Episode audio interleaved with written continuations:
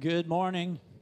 It's good to see you. Why don't you stand to your feet on this Missions in Action Sunday? Would you uh, just say this verse with me? Join me in saying John 3:16 together. For God so loved the world that he gave his only son that whoever believes in him should not perish but have eternal life. Amen. Sing this with me.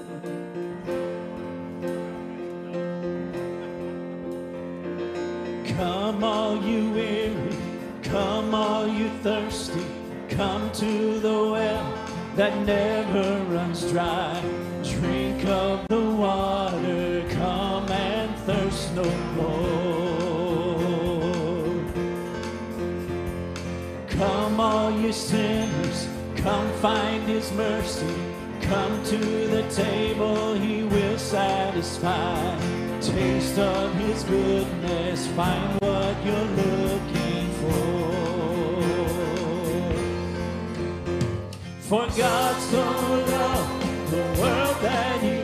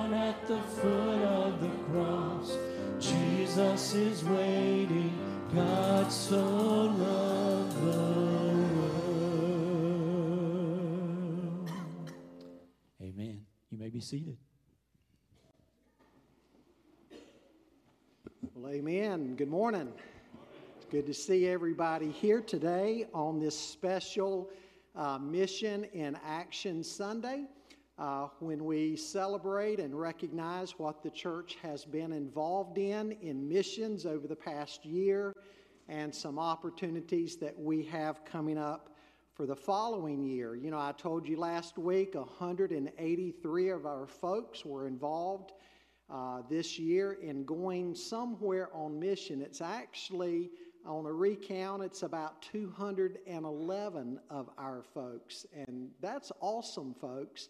And so we want to celebrate that today, uh, celebrate some of what's been done and the trips that have been taken. And uh, uh, we will be hearing from people this morning uh, involved in some of those and some opportunities that are coming up for you in the future.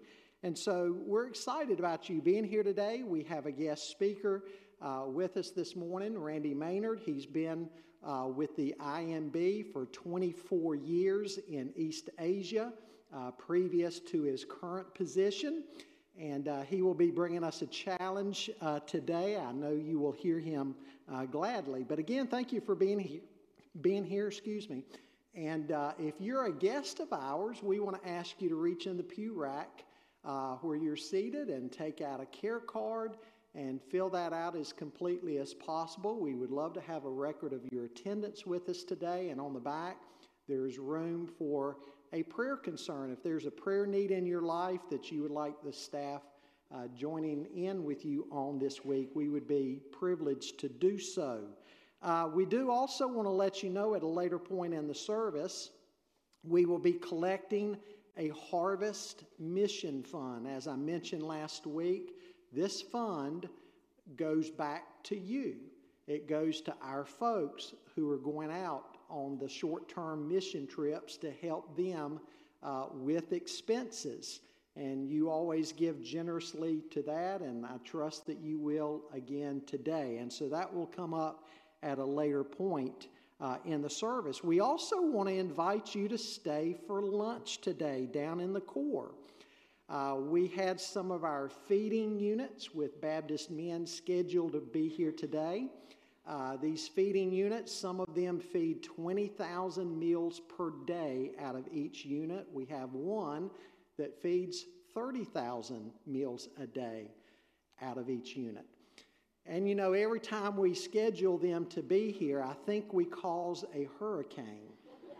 because I think this is the third time now we've had them scheduled, and the week before they're to be here, they get called out on location. And so the feeding units that were to be here uh, are actually on site in Florida or on their way there.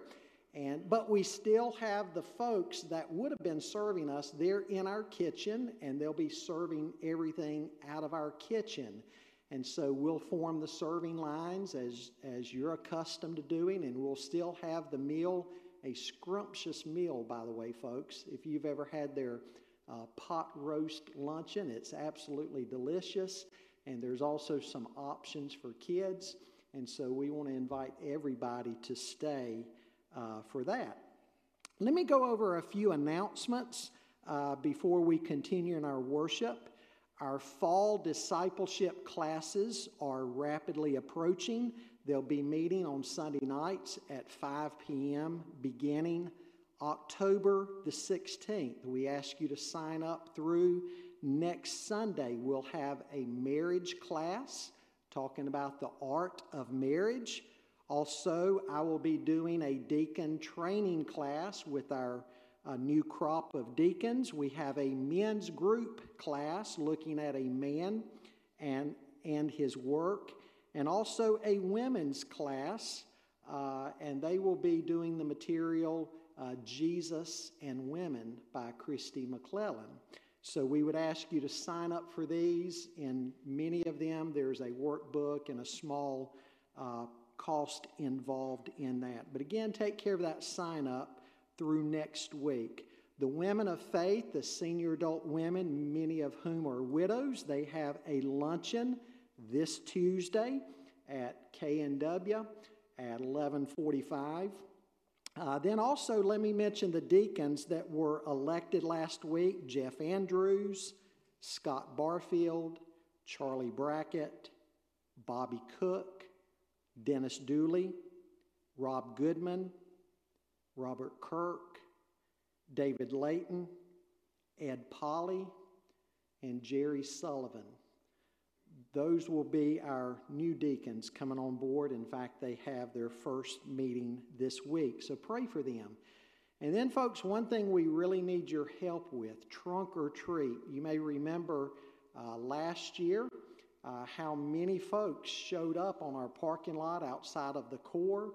Uh, we had lines upon lines, and we had received tons of candy donations from you And yet, during the course of the evening, we had to send runners out three different times to buy more candy. And uh, this year, we're doing trunk or treat down on the parking lot at Pitts Elementary School. And they are indicating to us there is going to be a huge crowd. And so we need candy donations as never before. Please help us with that. And we'll be talking to some of you about uh, card decorations and so forth, getting ready for that evening. And that will be October the 27th. October the 27th from 6 to 8 p.m. Uh, as we get ready to go to the Lord in prayer, let me ask you to pray for the family of Billy Torres.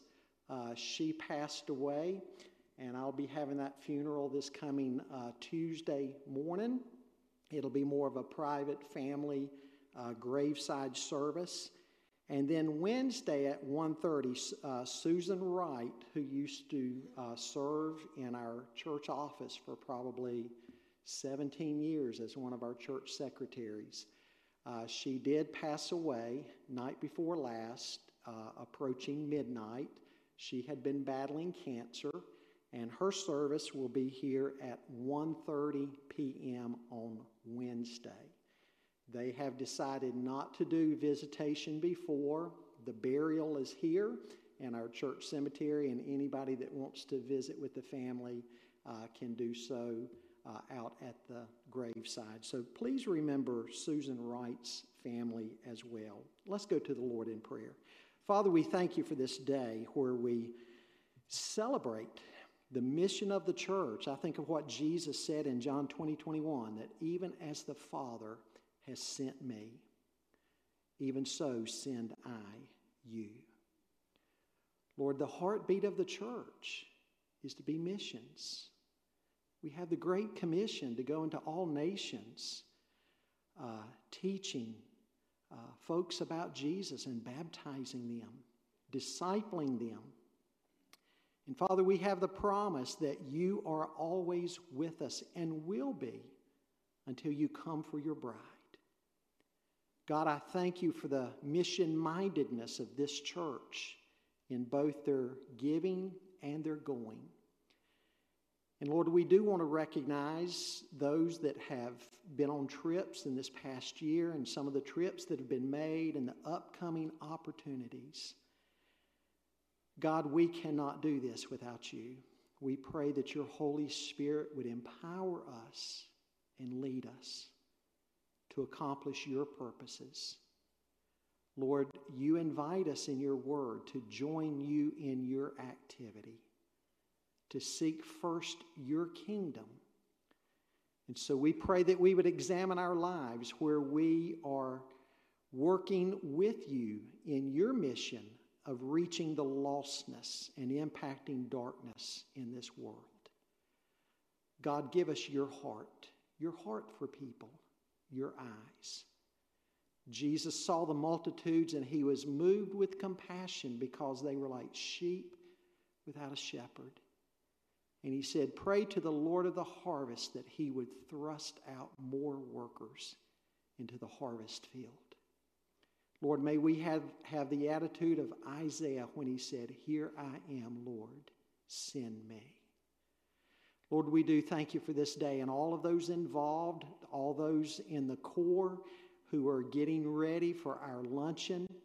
Uh, we pray that you would be with them, help them to finalize their efforts before we make our way next door. And thank you for Randy being with us today and sharing from his heart what he has seen and continues to see as he goes around the world involved in missions and helping to uh, mobilize and coordinate uh, folks going around the world.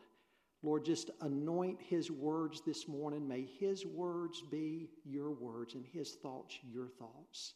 We stand on that promise in Isaiah 55 that your word will not return uh, unto you void. God, we want to pray for the families in our church Billy Torres' family and Susan Wright's family. And I thank you for the assurances that they have that both of these ladies were godly saints. They knew Jesus. They're with Jesus even now. To be absent from the body is to be present with the Lord.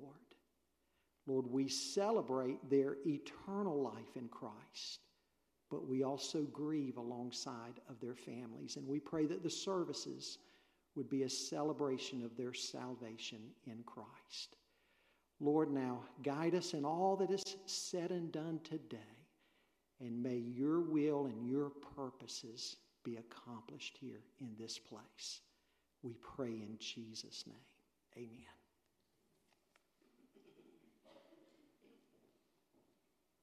Good morning, church. I'm Janet Blanford. My husband James and I have had the distinct pleasure and honor to serve as team leaders for the adult mission trips that have traveled to Alaska over the last couple of years from here at Pitts.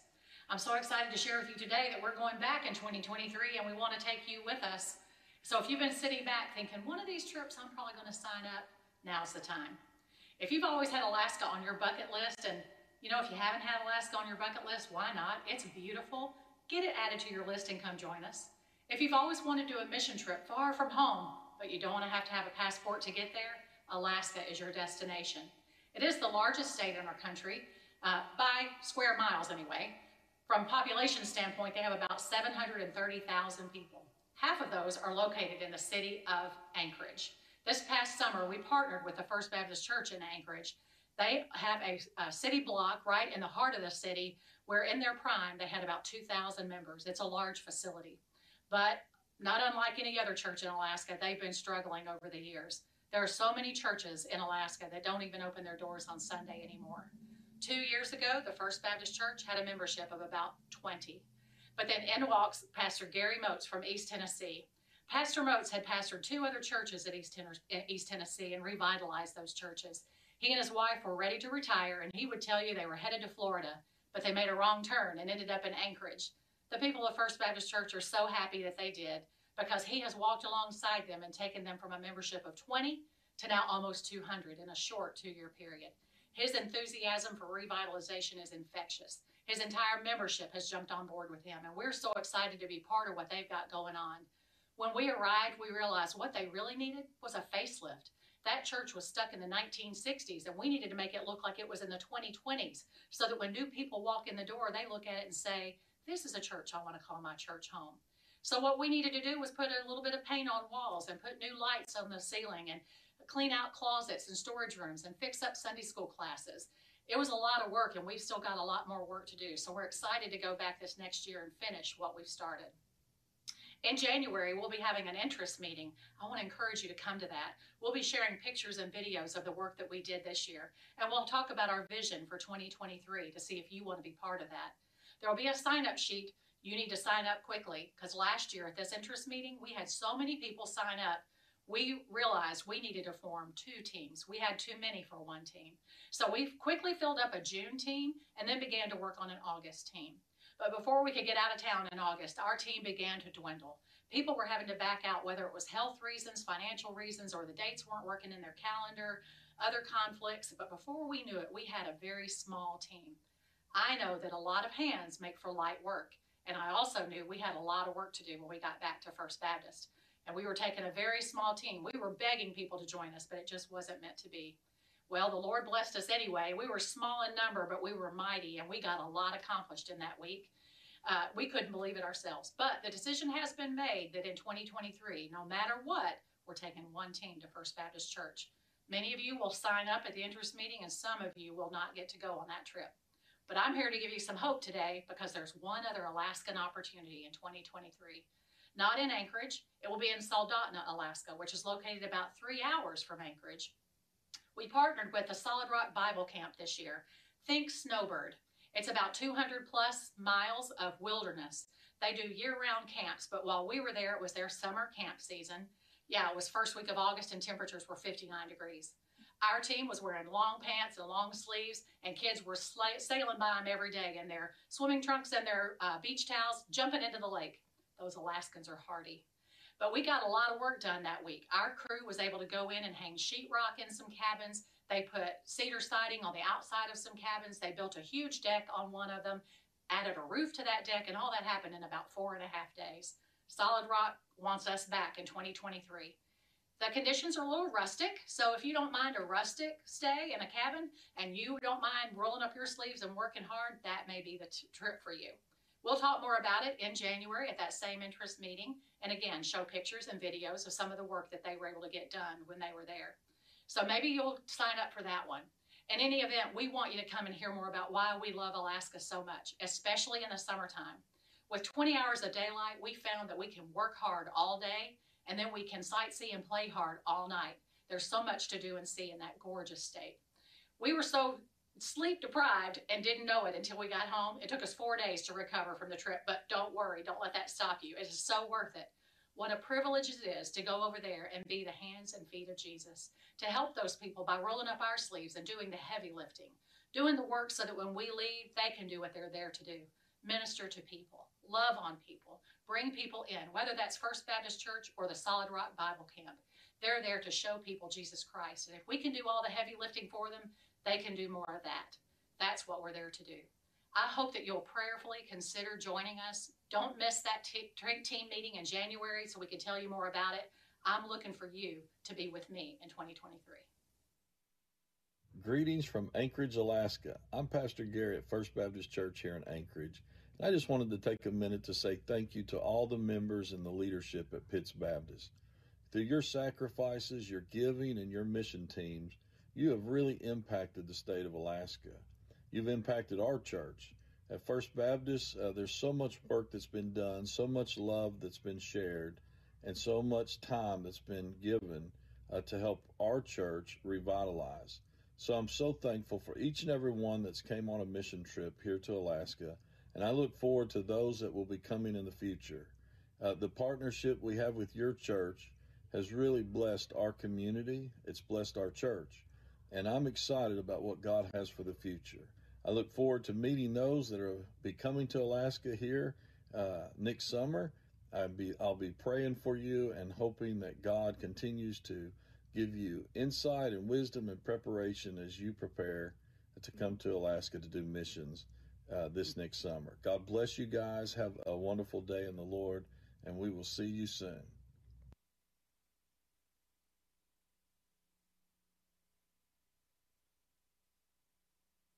Good morning.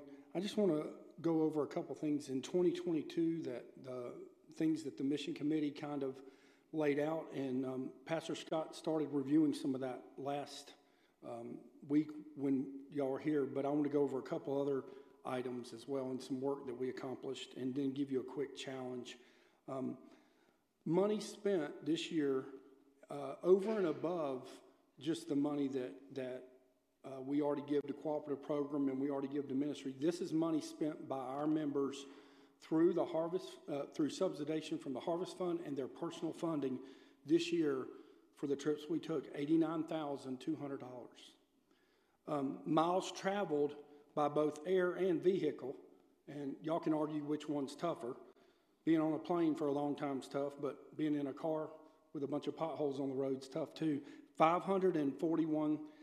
541,000 miles. So you can see that we were busy about the work of the gospel. That's what it's all about. Some work that we accomplished. Uh, we built a stage and hung drywall at Camp Snowbird. That's the youth camp that we go to. Um, and they didn't want just a normal stage.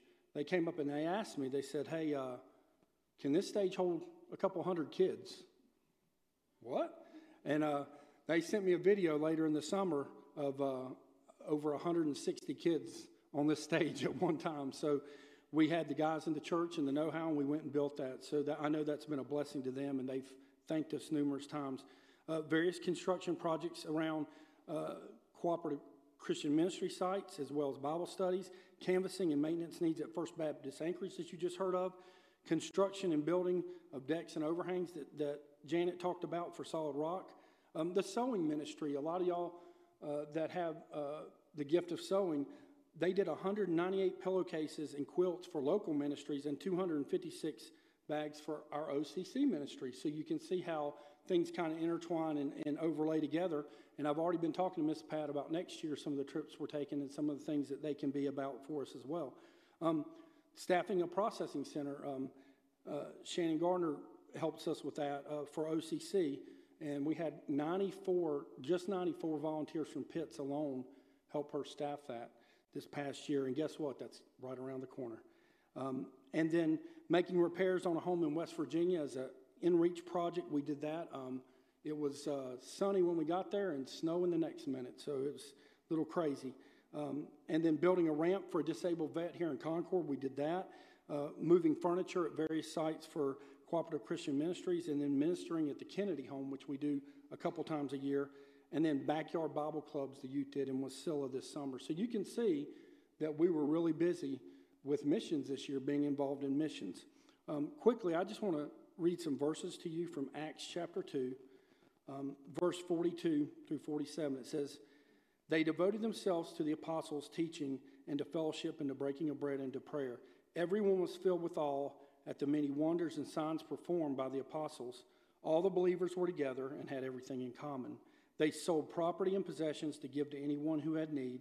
Every day they continued to meet together in the temple courts. They broke bread in their homes and ate together with glad and sincere hearts, praising God and enjoying the favor of all the people. And the Lord added to their number daily those who were being saved. You know, missions is about obedience. And you see a group of believers there that were obedient to what God called them to do. And what did He do? He added to the number of those being saved by the gospel and the good news. And that's what we as a church and our Desires and Mission Committee is about is that we are obedient to the call of missions. Some of you think, man, I can't go on a mission, um, but you can. And I always took the approach. I went on my first mission trip when I was 13 years old, 1983, and uh, that's almost 40 years ago. And I've always taken the approach a lot of us want to sit and wait and hear something from God, right? How about wait and let God tell you no? Go and let God tell you no. You know what? He hasn't told me no yet. so I think sometimes our approach is backwards to missions. Um, uh, a quote by William Booth that I'd like to read, and uh, let me just get that right here. Um, William Booth is, uh, was the uh, founder of the Salvation Army, and he writes a, a quote here. It says, Not called, did you say? Not heard the call? I think you should say, Put your ear down to the Bible and hear him bid you go and pull sinners out of the fire of sin. Put your ear down to the burden, agonized heart of humanity and listen to its pitiful wail for help.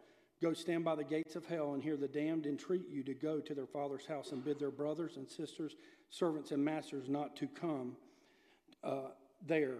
Then look Christ in the face, whose mercy you have professed to obey, and tell him whether you will join heart, soul, body, and circumstances in the march to publish his mercy to the world. Very fitting statement about missions and, and what we as a church and as a person should be about.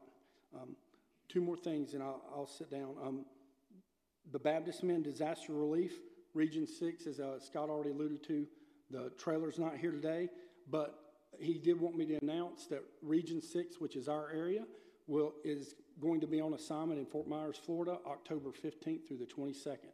So if you're interested in going and, and feeding people that are in the middle of a tragedy and sharing Jesus in that process, the, the guy with the blue hat, they call him the blue hat over there, you just see him and he will definitely get you to the right place if you're interested in that. Also, the mission committee, we have a few t shirts left from past years. They're nice t shirts if you want one. We're just selling, trying to get rid of those. We're selling those for $10 uh, over in the core after this. Um, also, I want to introduce our speaker just a little further. Uh, his name is Randy Maynard. He has four children, and he didn't walk in here, he floated in here because he's a recent grandfather. So he has an eight week, eight week old grandchild. So I'm, I'm, sure he'll tell you more about that. I don't really want to get into a lot of his work, but he is a great commission, um, a great commission catalyst for the North Carolina Baptist State Convention for our region. And so we thought it appropriate to bring him here and uh, talk about his mission experience and the things and his vision that he has for us to help us serve too. He's got some things in mind for us. Um, so when he comes, he'll already be introduced. Thank you for your time.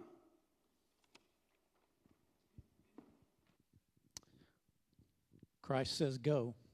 And as we go, we share what we believe. Let's do that now in song. Would you stand with me together as we proclaim together, we believe in Jesus Christ.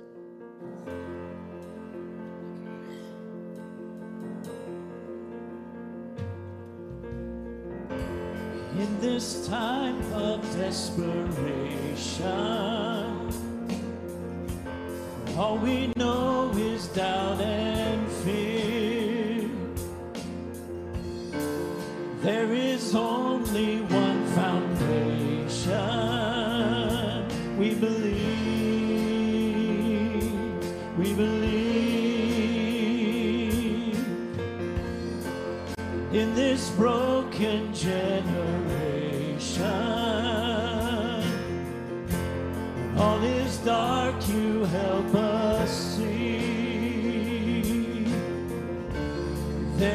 only one salvation.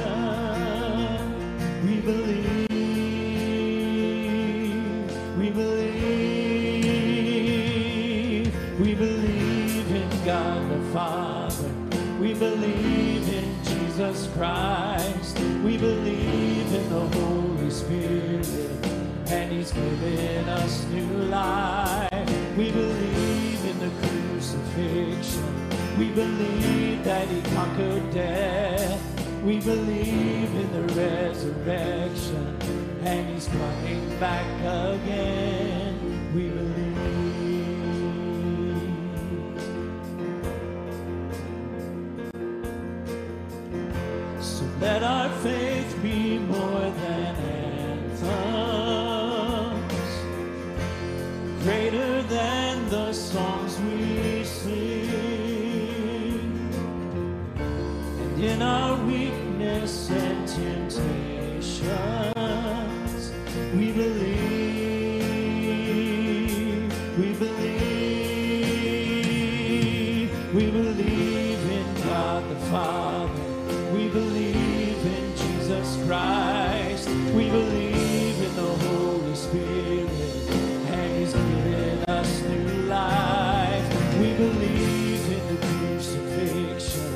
Believe that He conquered death. We believe in the resurrection. And He's coming back again. Let the lost be found. Let the dead be raised in the here and now. Let loving pain, let the church live loud. Our God will save. We believe, we believe. And the gates of the veil. Now we know your love will never fail. We believe, we believe, we believe in God the Father. We believe in Jesus Christ. We believe in the Holy Spirit, and He's given us new life. We believe in the crucifixion.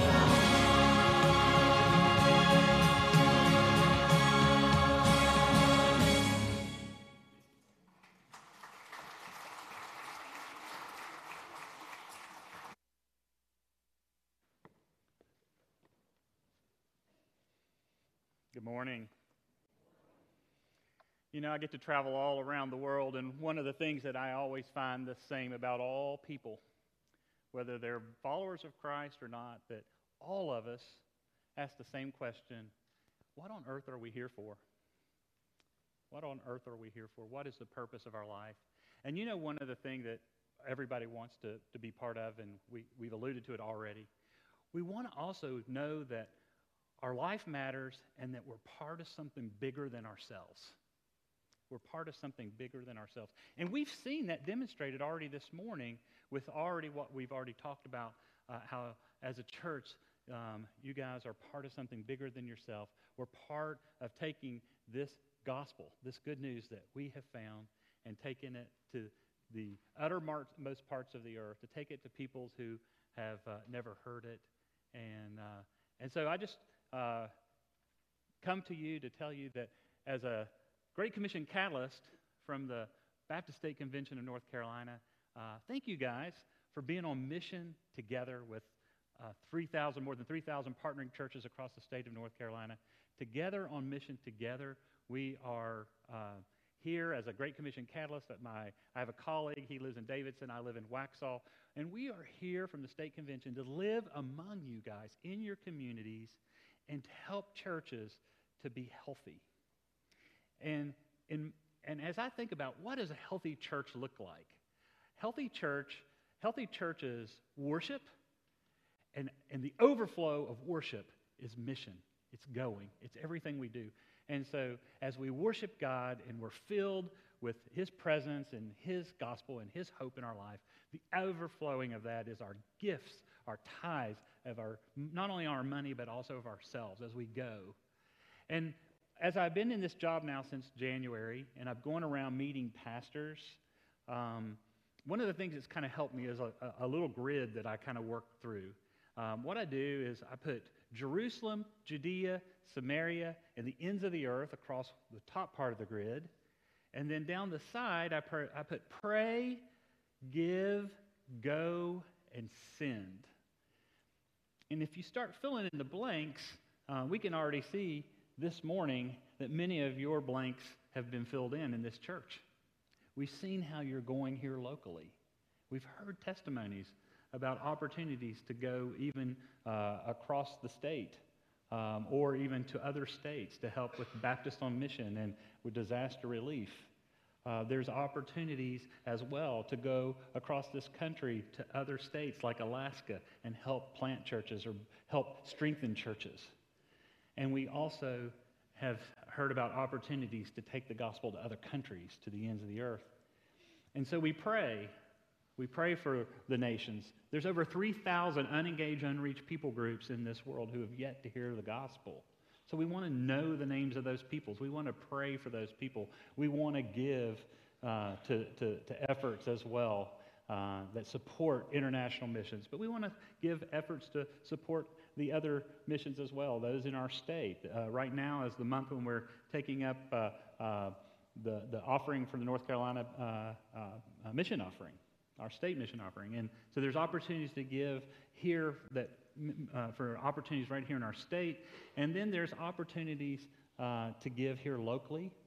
Um, recently, I had the opportunity to go down into Charlotte and just pray with my church at, with Love Life. And that's an opportunity to impact locally here in our, our community where we can uh, pray against uh, for abortion and those who are giving their babies up. Uh, so there's all ways, all these different ways that we as as Baptists, as churches together, we can be on mission together. We can do more together. And so I thank you, and I know the North Carolina Baptist Convention thanks you as well. Um, this morning, I'd like you to open your Bibles to John chapter 12. We're going to read verse 1 through 8. But before we read that, I want to tell you of a little story that happened to me this weekend. Um, so we, we moved to Charlotte in March, and uh, we moved into a large neighborhood with about 1,700 homes. And every, all the license plates around me are people moving into brand new homes, and they're not from North Carolina. My neighbors are from New York, New Jersey, Connecticut. They're coming in from California, Portland, Oregon. I see license plates from Arizona and Colorado, and, and they just keep coming. They're building right up my street, up into the next street. And I see all these people coming. And so uh, I asked the Lord, Lord, give me a place in my neighborhood where I can make an impact locally. And, I, and so in July, uh, the 1st of July, uh, uh, I started, my wife and I started a Bible study at our clubhouse. And we've had about 22, 23 different people come out uh, every Tuesday evening for a Bible study. And one of the people that I've met in that Bible study uh, is a young couple that moved here from Portland, Oregon, and the Lord sent them here to plant a church. And so uh, we've been developing relationships with this young couple. Uh, they're uh, a young couple with five kids, and they invited us over um, Friday night to have dinner, and, and we, uh, we offered to bring dessert. And, uh, and so uh, we, we made some homemade chocolate chip cookies. And how many of y'all make your own chocolate chip cookies in your house? And and what happens in the house, man? It just fills the house with this fragrance of chop, chocolate chip cookies. And, and, and I'm just going to tell you um, that not all of the chocolate chip cookies made it into the container to go to our friend's house. Uh, uh, I, I, I, think I, will admit I ate, I ate three. I ate three cookies, and my wife came in, and I think she had two. She had to sample them too. We had to make sure that they were presentable for our guests. But, but the house was just full of an aroma and a fragrance of chocolate chip cookies. And uh, uh, that's going to lead us into this passage. this isn't like a, I'm not chasing, chasing a rabbit, which I can do, but I'm not chasing a rabbit right now. Uh, so let's open um, God's Word. And I'm going to use my electric Bible here real quick.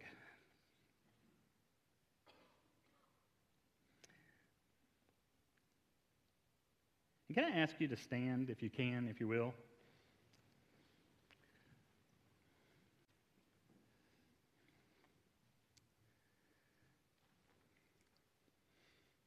Now, six days before the Passover, Jesus therefore came to Bethany where Lazarus was, whom Jesus had raised from the dead. So they gave a dinner for him there. Martha served, and Lazarus was one of those reclining with him at the table.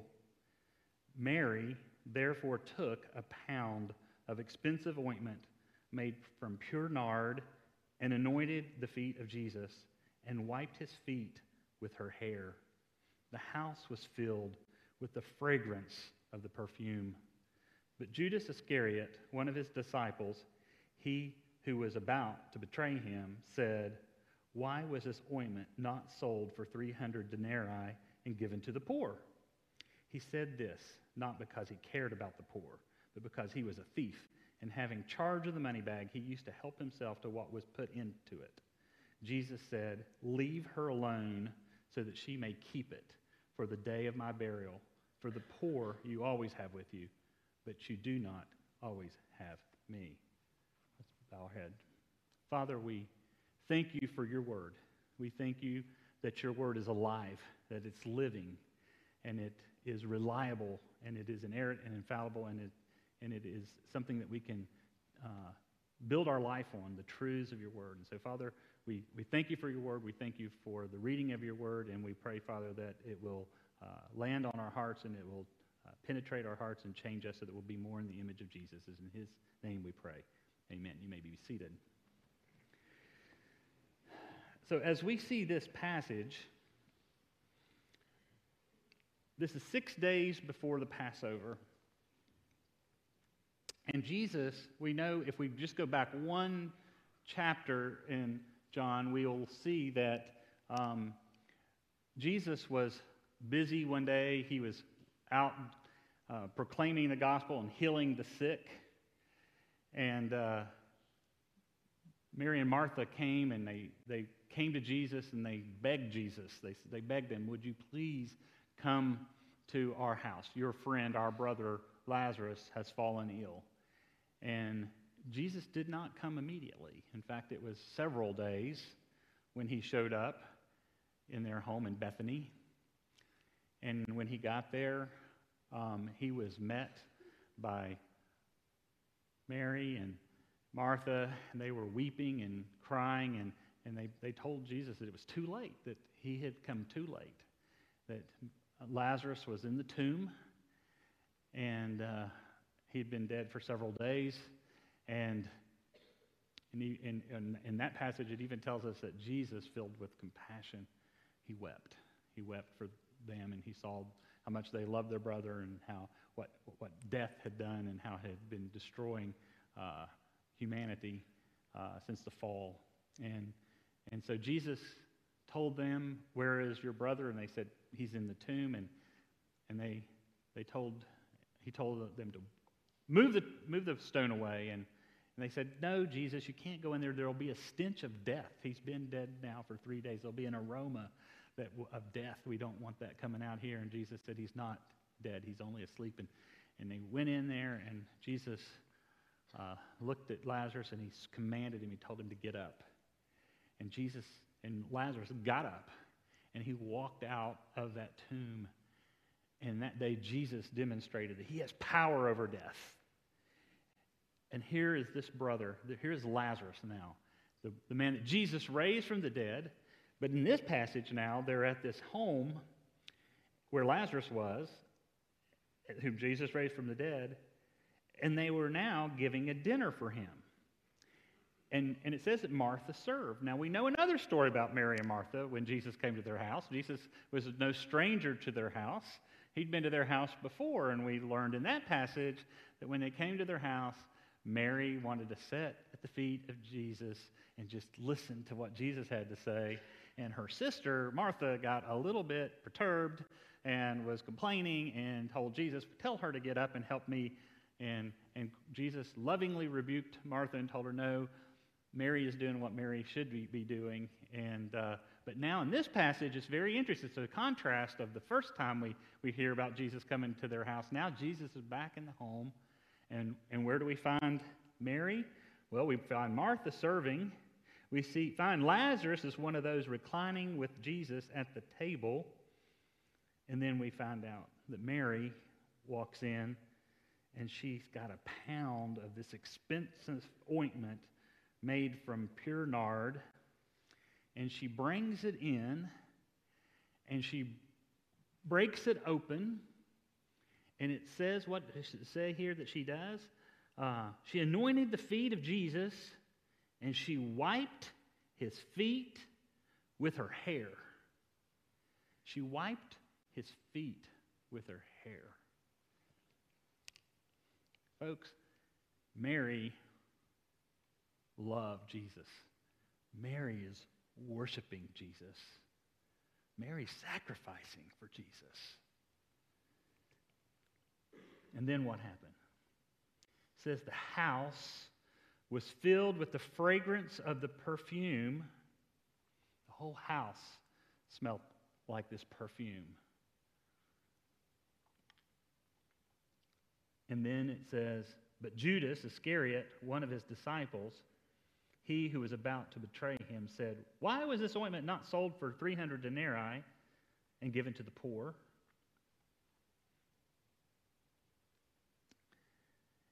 And he says this not because he cared about the poor, but because he was a thief, and having charge of the money bag, he used to help himself to it and uh, to what was put into it. And Jesus responded, Leave her alone, so that she may keep it for the day for my burial. For the poor you'll always have with you, but you do not always have me. You see, in this passage, we're going to see basically about five different responses of being with Jesus. The, the first response we see is actually demonstrated by Lazarus.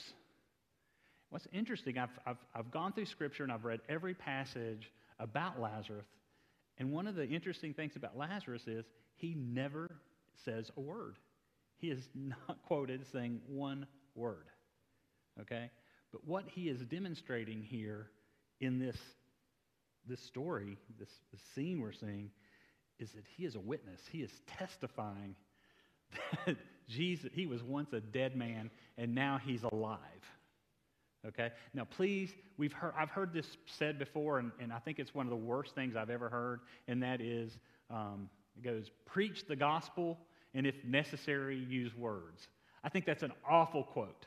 It's a terrible quote. because we know in Romans it says, How will they know unless someone goes and preaches and opens the mouth and, and shares the gospel? So, but, but it's interesting that Lazarus, just wherever he goes now, he's the man that Jesus raised from the dead. He doesn't even have to say anything. Everybody's like, You were dead and now you're alive.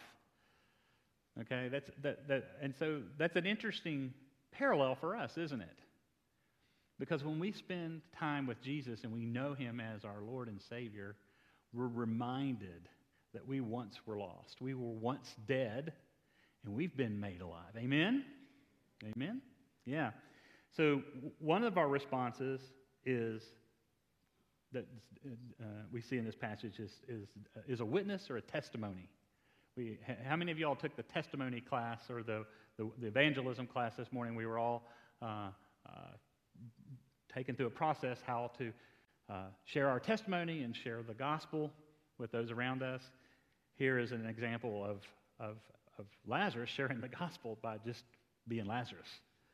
Um, but we also see another response to being with Jesus that's demonstrated by Martha, and that is to serve. When we are, when we are with Jesus and we've worshiped him and we've been with him, the natural response is just to go out and serve and do the things he's asked us to do, right? To, to, to, to, to care for the poor, to care for those around us, to, to serve, to, to, to cook meals. There's people right now cooking our lunch. It's probably not in here with us right now as we worship, but they are doing it because they love you, they love the church, they love Jesus, and they're doing it because, out of their love.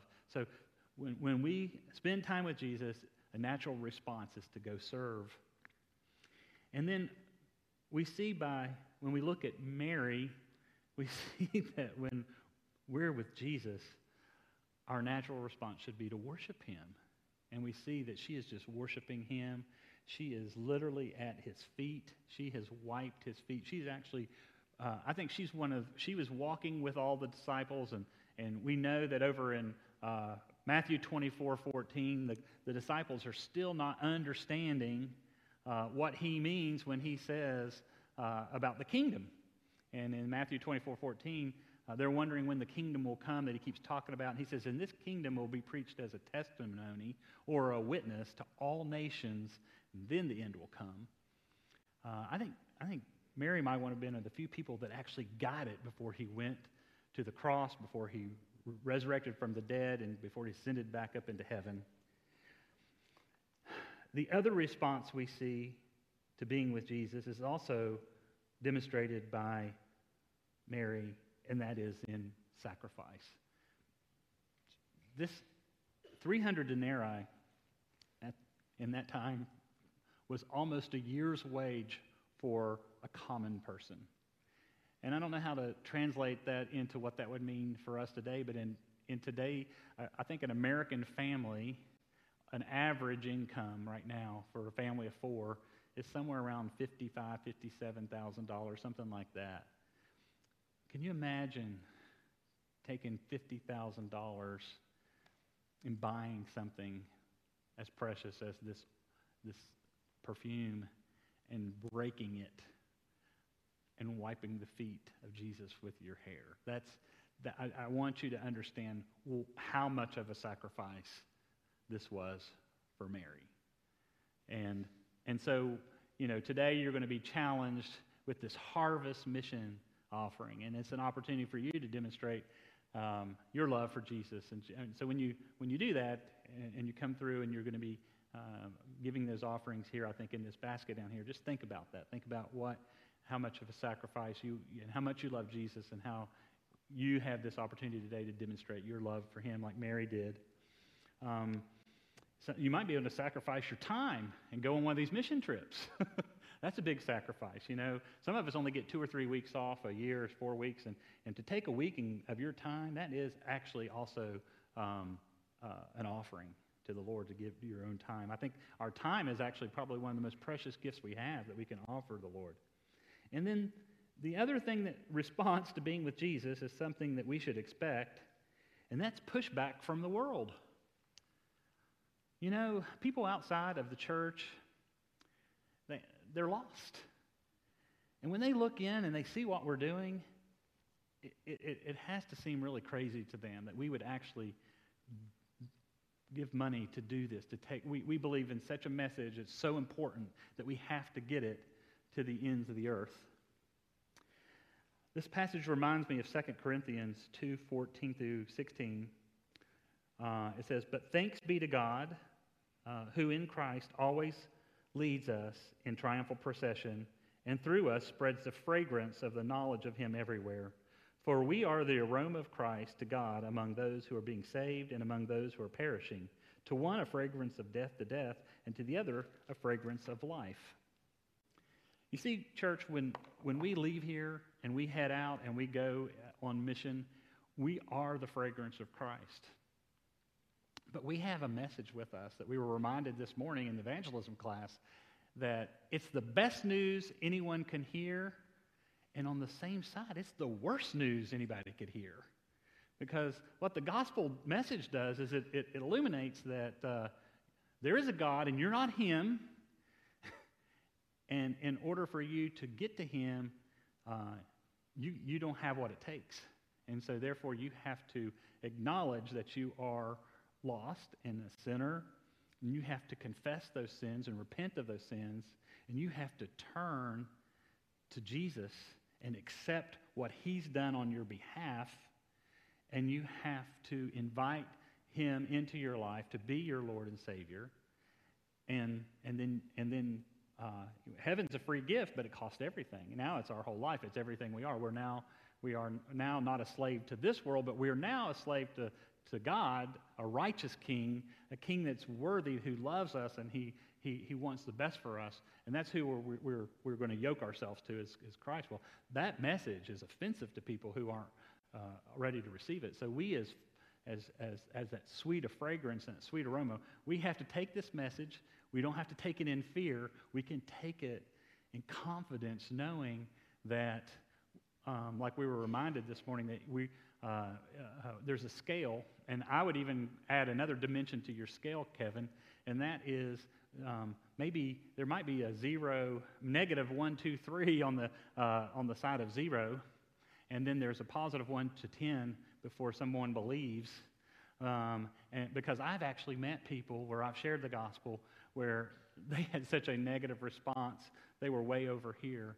Uh, but sometimes I've been able to, to move somebody from being antagonistic towards the gospel message into Christians. Um, and oftentimes uh, it's through sharing with, like what we're doing right now with disaster relief. That gets a lot of attention.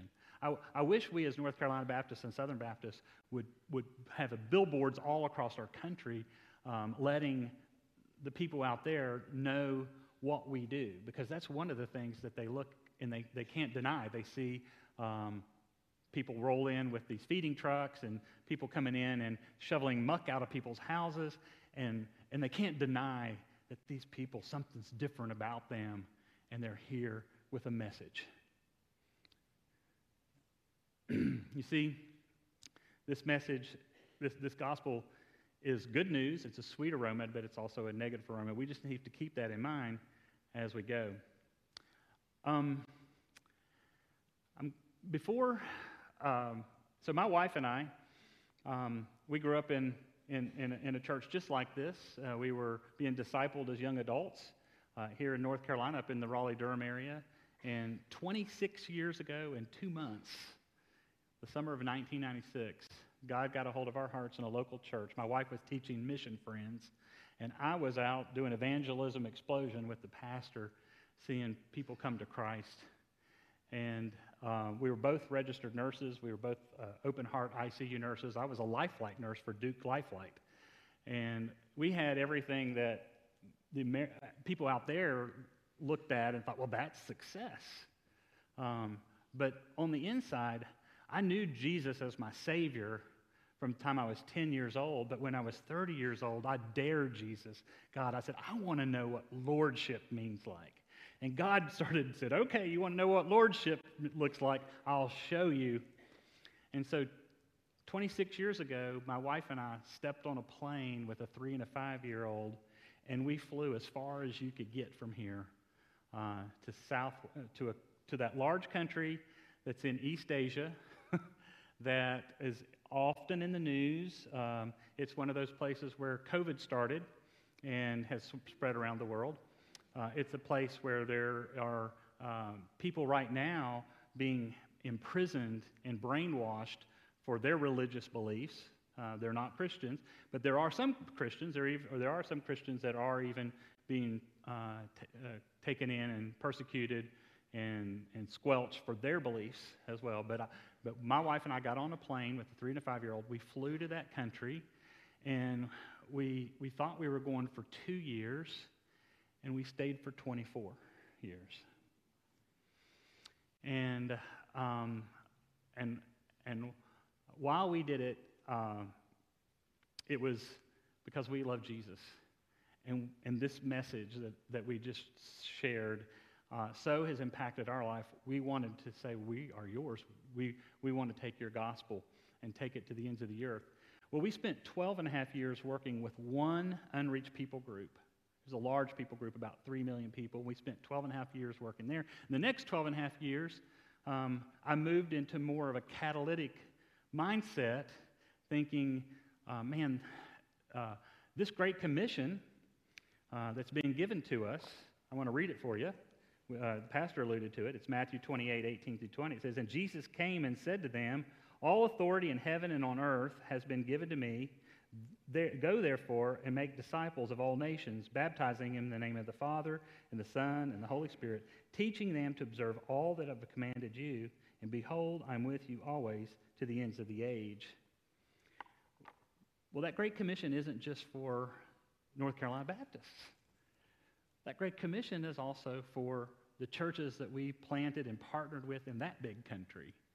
And I'm here to tell you all um, that God is at work in that big country like something that's never happened on the whole line of, of, of, the history of the church, and that is he has brought more people into the kingdom in the last 30 years in that country uh, than ever before in all of human history. There is now over 100, probably more like 130 million Christians in that country.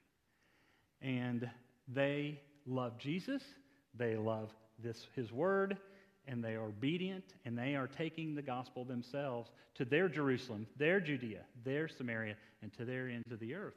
And so uh, in, it was around 2012 that my leaders uh, with, with the IMB, they, they gave me a list of unengaged, unreached people groups, and they said, Randy, here's 185 people groups, and we'll never have the resources to send a missionary to every single one of these. So just take this and, and see how you can work with the churches and, and the resources that God's given us here to get the churches there to engage those people groups. And so, thankfully, my leadership let me pull a couple of other people onto my team, uh, some other IMB missionaries. And my wife and I, we, we built a team of about 10 of us, about five families. My wife and I were the only Caucasian IMB missionaries on the team. We had Taiwanese American, Korean American, and uh, Chinese American uh, colleagues that joined our team. And because of our length of time we've been in that country, in that part of the world, we brought together about 24 different Christian agencies together, and we formed a partnership. We called it, uh, well, I'm not going to tell you what we called it because it has the name of that country in it. but it's the CUP partnerships, and it stands for that country with unreached peoples. And we thought, well, how can we um, get the, the idea that there's people groups that don't have access to the gospel was unacceptable to everybody. So, what we did is we started sending teams of people to go out and survey and canvass and find these people groups.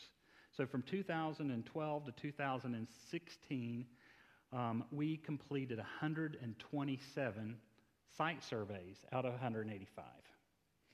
And that means we, sent, we literally sent people that went out there and they measured three things. We asked them to measure language vitality. These people groups, the reason they're a separate people group is because they have their own language. And so we were looking to see how intact their language was.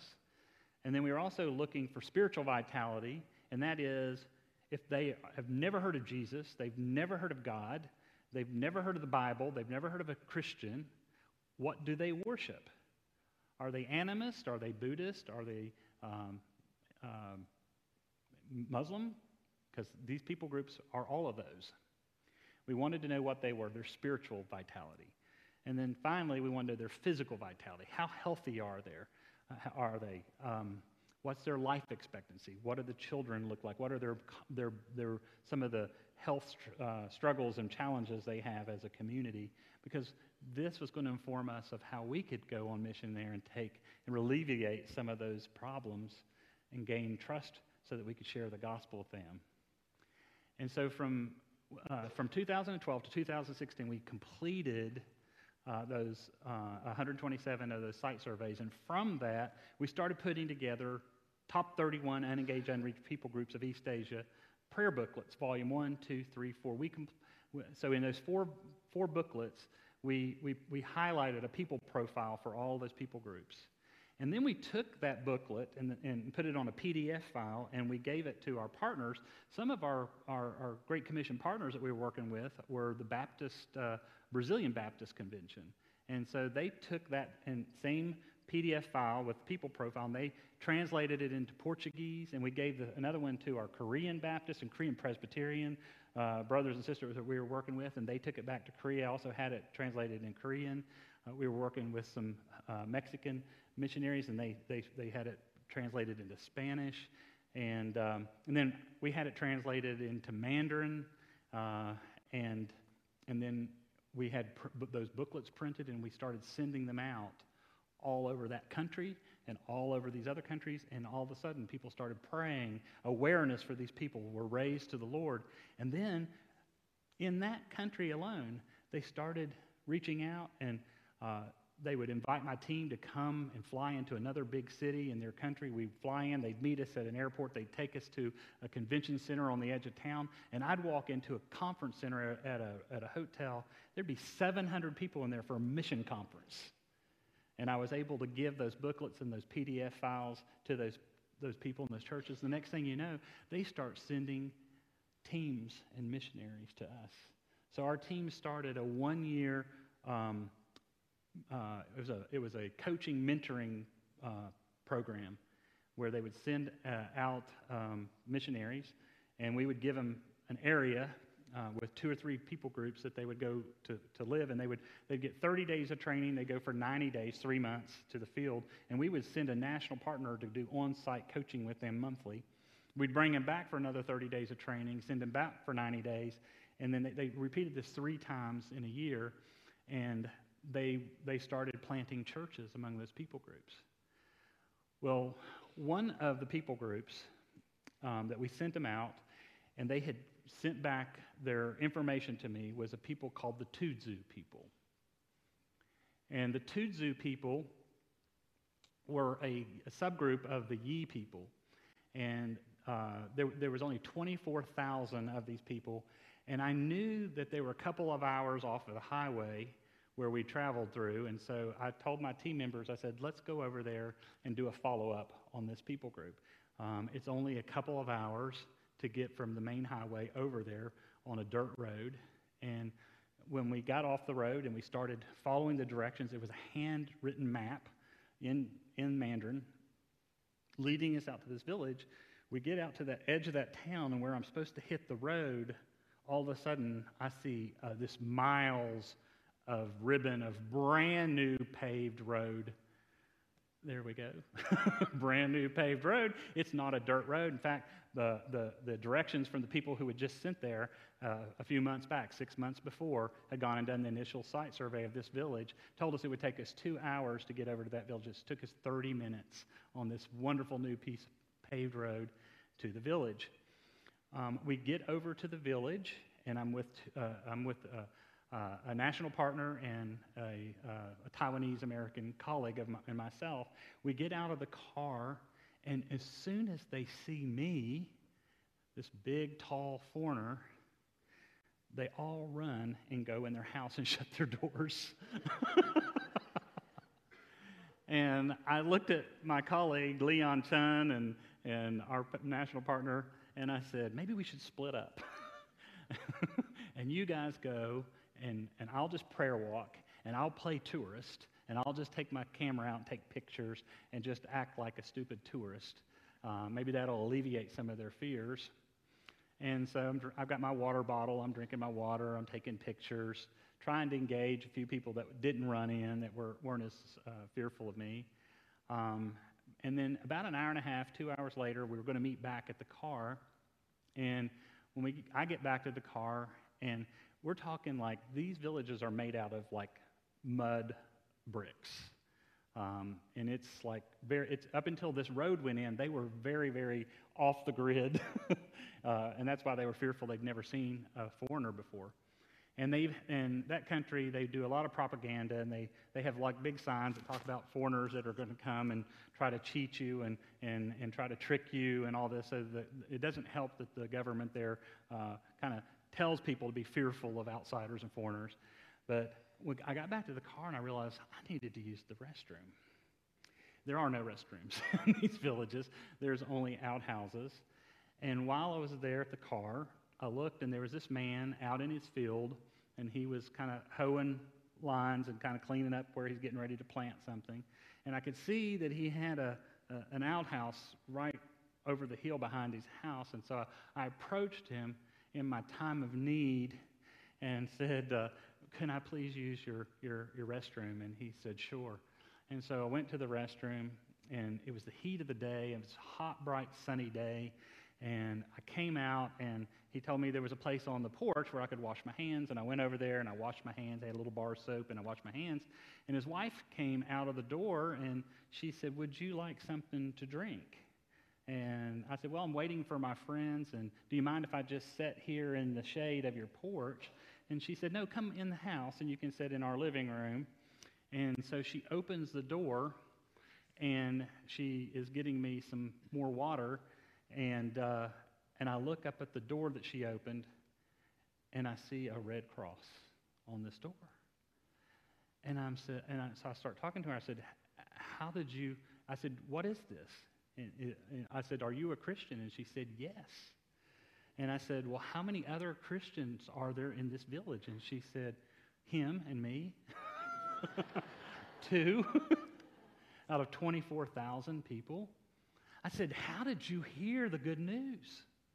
She said, A young man, one of our young men, had gone off to another uh, city in the province to work and he left his girlfriend back home that he had planned to marry. And when he was off working, he was saving up money. He was going to come back and marry her. And while he's off working, he gets a Dear John letter from her uh, that basically says that she doesn't want to marry him anymore and she's breaking up with him.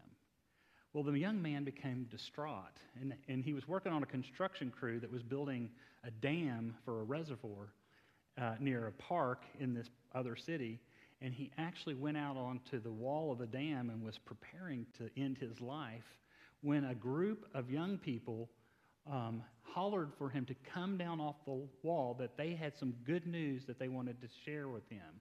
That and so he came down off of the wall and it was another people group called the Dai people. And, and we had sent missionaries there and they had some churches there and this obviously was one of those churches because these young people shared the gospel, led that man to Jesus, and his life was changed. And, and during the new year, the big new year for that country, he went home. He got to go home. And he couldn't wait to go home. And he couldn't wait to tell everybody he knew what had happened to his life.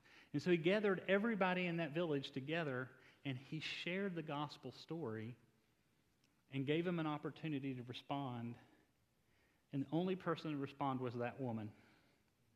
Only one. And she said, uh, I said, Well, how were you discipled? She said, Well, he went off to the, your capital city where you lived and went to Bible school. And then he's in the government church in the county seat and, she, and I said, Well, how, do you, how often do you do church? She said, Well, she said, There's four other believers in another village among our people group, and they live like about 20 miles away. And so once a month, he comes out and we all get together and he teaches us and uh, we, we, we learn the Bible and we, we, we, we pray together. And, uh, and she said, she said, but she said it was six years later before my husband believed. So she was the only believer in her village until he came to Christ. And now he's a believer. And, um, and so uh, when we got when we got this story and we took it back and I started sharing it um, with uh, at these these mission conferences I went to in that country, a church in a big city in the eastern part of that country, they said, "Give us this people group." And so this happened like year, a couple years later, actually, through those booklets, they found out about this people group, and they they went and I and, and so um, this was like two years later. I heard, I get to hear the next part of the story. This church went out there to find her and find them, and they wanted to go. Um, but before they got to her village, they got to another village of this same people group. They were invited into this man's home, and I think they sent six people on this trip. They stayed two weeks at that man's home, and they and they shared the gospel. They baptized 24 believers among the Tudzu and planted the first Tudzu church among, uh, among that people group. And, and I'm sharing this story with you to see that we're all linked together in this. We're, we all want to be part of something bigger than we are.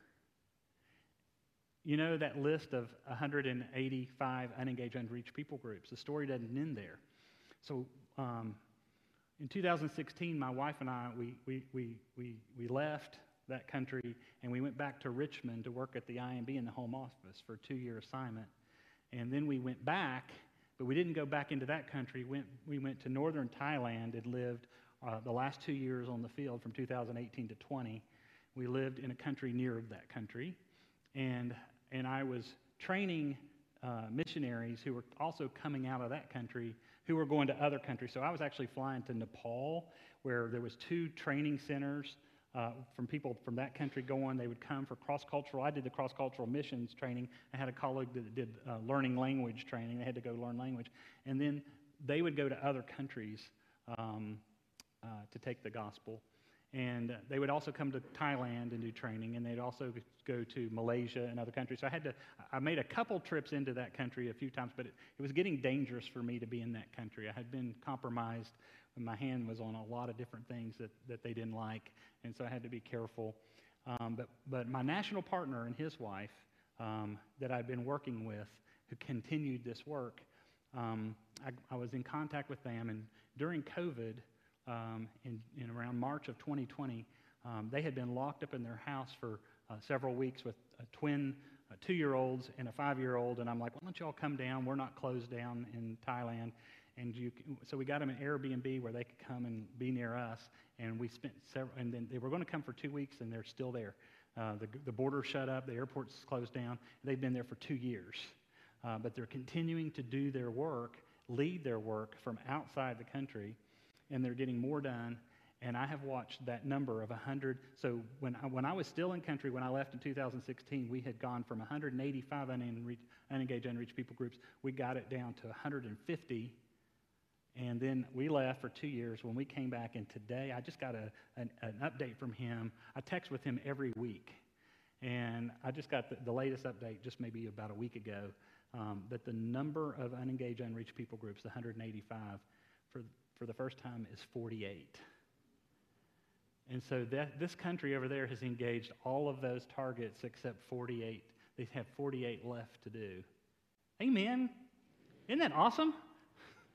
So when you watch the news and you hear nothing but bad news in this world, I'm here to tell you that God's on his throne and this word is alive and he tells us to go and make disciples of all nations. Revelations chapter 7, verses 9 and 10 is a prophecy that is yet to be fulfilled. And that prophecy is when John is taken up in a vision and he sees a multitude more than anyone can count from every tongue and tribe and nation standing before the Lamb and before the throne. That has not happened yet. But I will tell you, when John looked into that vision and he saw that multitude more than anyone could count, folks, he saw your face. He saw the generation of believers that came and brought you to faith, that have already gone on to glory. He saw them in that picture. But he also saw these Tudzu people in that picture. He saw the Lisu he saw the Bai. He saw the Naxi. He saw the Zhuang. He saw the Miao. He saw every one of those people groups because he cares about every one of them. And he says that the gates of hell will not stand against his church. And one day, when, when Christ returns, no one knows the day or the time or the hour, but I can tell you one thing. The church will be involved going out to take the gospel to that last people group on earth, and then the end will come. Let's pray. Father God, thank you for your word. Thank you for the testimony of Lazarus. Thank you for the testimony of uh, Sister Ewan, this Tudzu sister who faithfully followed you and obeyed you and loved her husband till he came to Christ. Thank you that there's a Tuzu church. Father, there's many other Tuzu villages and 24,000 Tudzu people, Father. I pray that your work is not done among that tribe. I pray not only will you reach that tribe, but you will mobilize that tribe, and they will take the gospel over the hills to the next tribe and the next people group. Father, we pray uh, for that uh, your kingdom will come and your will be done. And Lord, we all look forward to the day when all of every tear will be wiped away and all of the pain and suffering and sorrow and destruction and disaster of this world will be nothing but just a, a distant memory but Father, that'll be a glorious day that we will be with you forever in heaven. But there'll be one joy that we'll never, ever get to experience again in heaven. And that is the joy of leading somebody to you and to saving faith in you.